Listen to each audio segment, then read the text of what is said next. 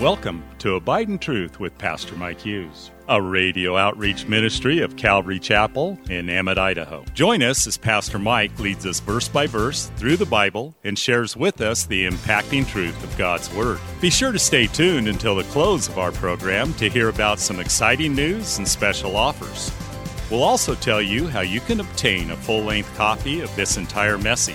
And don't forget, you can always catch up on Mike's teaching on our website at ccemmett.org. We're currently going through the book of Luke in a series titled The Uncommon Gospel. So grab your Bible, turn up the volume, and follow along with us. Here's Pastor Mike. Welcome to Calvary Chapel. Turn your Bibles to Luke chapter 5, verses 12 through 26. In verse 17, it says, Now it happened on a certain day when he was teaching that there were Pharisees and teachers of the law sitting by, who had come out of every town of Galilee, Judea, and Jerusalem, and the power of the Lord was present to heal them. So Mark tells us that he was in Capernaum. Matthew says his own city, and this kind of gives us the clue that Jesus set up his base there in Capernaum. News was getting out no doubt because the leper, you know, in Jerusalem, you know, leper shows up to be, you know, I've been cleansed, you know, I need that, that ritual. That, that keyed them off. And it says that all these teachers and scribes, these are the teachers of the law, the scribes, they were the ones who taught in the synagogues on Sabbath days. The Pharisees also taught in the synagogues sometimes on the, on the Sabbath days. It was more of a political party. A lot of the scribes probably were Pharisees. And they come to investigate. They come to check out Jesus. What's going on here? He's not approved by our schools. He's not approved by our synagogues. And so of every town of Galilee, every town of Judea and Jerusalem, and he, says he has power to heal them. Now, he's not talking, and when you look at the Greek, it's actually not speaking of he had power to heal just those guys. It kind of seems that way in the English, but the idea is he had power to heal others. That's kind of the idea. It just doesn't read right in the English. But of the people who were coming to be healed, these teachers the law, these scribes and these Pharisees, honestly, they're the ones who needed it the most. To be healed of their religion. To be healed of their old ideas. In verse 18 it says, Then behold, men brought a, on a bed a man who was paralyzed, who, who they sought to bring in and lay before him, Jesus. And when they could not find how they might bring him in, because of the crowd, they went up on the housetop and let him down with his bed through the tiling in the midst before Jesus. Here's some folks who have a friend who can't come to Jesus. And they make a way. I mean, they go out of the way.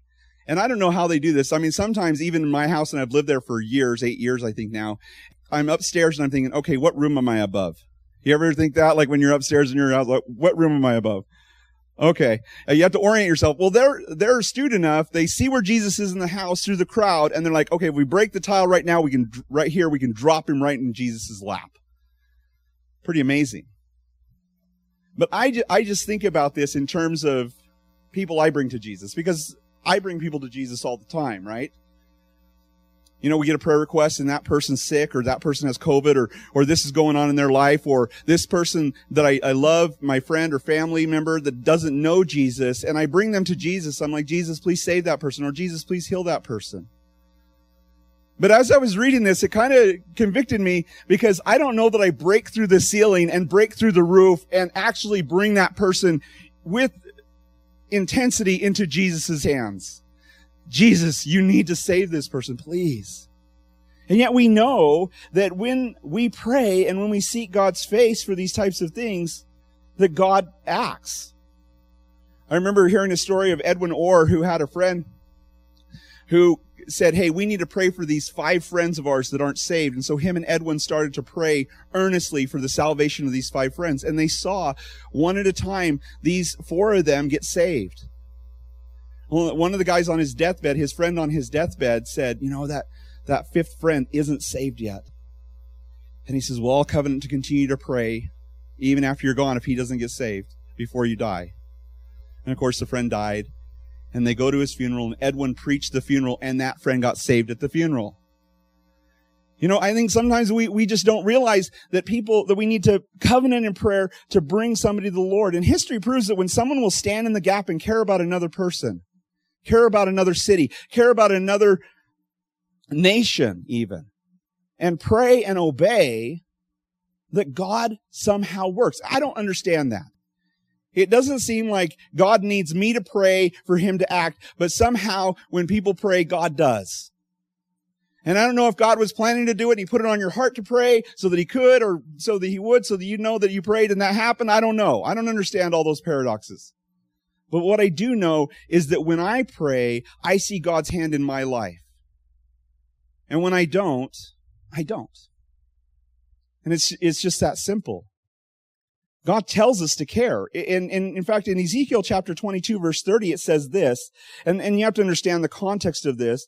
This was Judea, who was getting ready, or Judah rather, this, the country of Judah that was getting ready to be carried away captive to Babylon. They were going to be punished for their sin, the sin of Manasseh and, and the sin of the kings that had done wickedly before the Lord. And this is what the Lord tells Ezekiel. He says, So I sought for a man among them who would make a wall and stand in the gap before me on behalf of the land that I should not destroy it, but I found no one. God was waiting for somebody to step up and to humble themselves and pray. And doesn't, isn't that what God told the, the nation of Israel that if the people that are called by my name will humble themselves and pray and turn from their wicked ways, that I will hear from heaven, that I will forgive their sin and I will heal their land? And yet I think so often we're not willing to bring even one of our friends before Jesus like these guys were. These were some good friends. You have to understand. Verse 20 says, when he saw their faith, he said to him, man, your sins are forgiven you. Jesus saw their faith. The faith of his friends? Certainly. The faith of the man? It doesn't tell us if he had faith at all.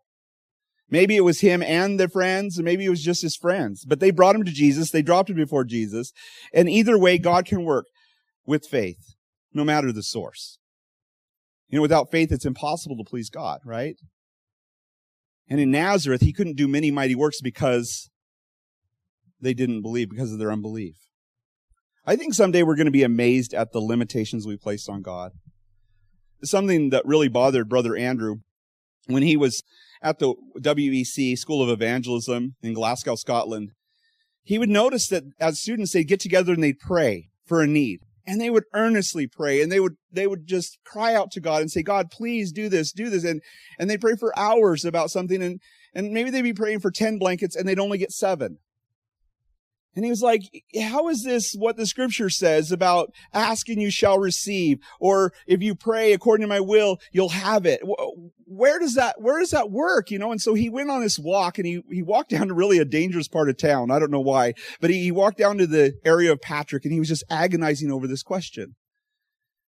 And, and as he came back to the school, he noticed from the, the angle that he was coming into the school, he looked up and he saw the sign that says, have faith in God.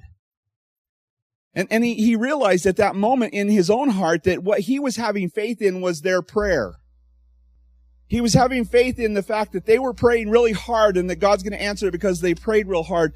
And he realized, wait a minute, I need to really think about this. I shouldn't be putting faith in our prayer, but faith in God. And so I can be able to give my request to God and then leave it there with him and rest in the fact that God knows. He, we've told him, we've prayed earnestly that, and, and, and now we can just rest and let, just watch what God does. And, and that changed everything for Brother Andrew. Instead of agonizing in prayer and trying to think that he's going to work up his faith, he just instead had faith. I said it. God heard it. It's his now. And he's going to do it. Changed everything. He takes care of the man's greatest need first. He says, Your sins are forgiven you. It's, it's very likely that this was chief on this man's heart. I know it was chief on my heart when I got saved. That was why I came to Jesus because I knew my sin was weighing heavy on my heart. And maybe that's what this man was laying there thinking, I don't deserve to be here. Maybe he was like Peter, I don't deserve to be here. I'm a sinful person. It, it might have even been sin that caused him to be paralyzed.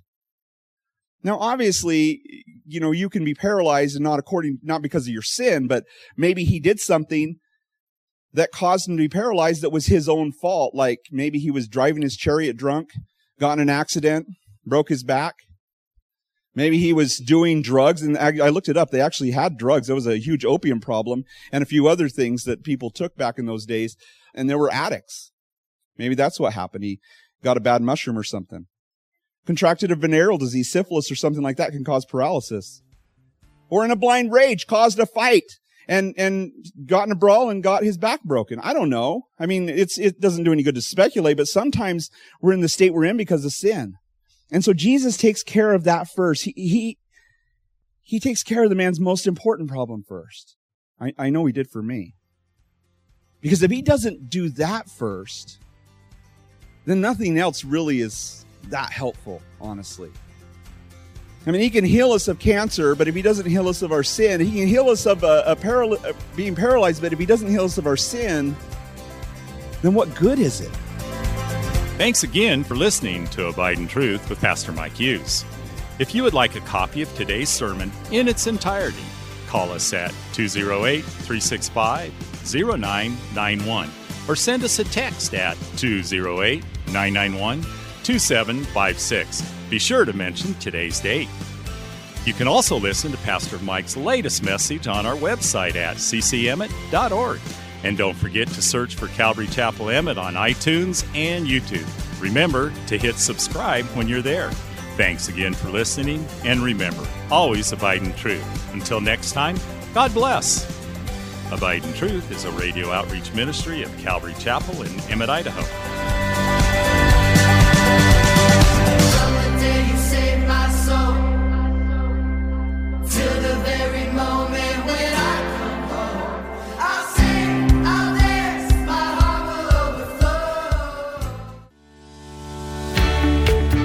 Calvary Chapel of Emmett would like to invite you to watch our services live on Facebook.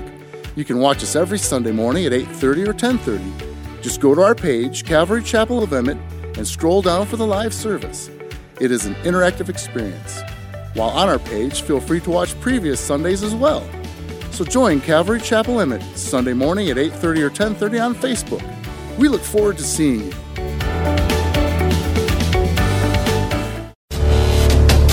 Calvary Chapel of Emmett would like to offer you a free gift for joining us today. Right Now Media. Right Now Media has been called the Netflix of Christian Bible studies. With over 30,000 Bible study and discipleship videos, there's even tons of Christian cartoons for the kids. To get your free account to Right Now Media, just visit our website at ccemmett.org forward slash right now. That's ccemmett.org forward slash right now. And God bless.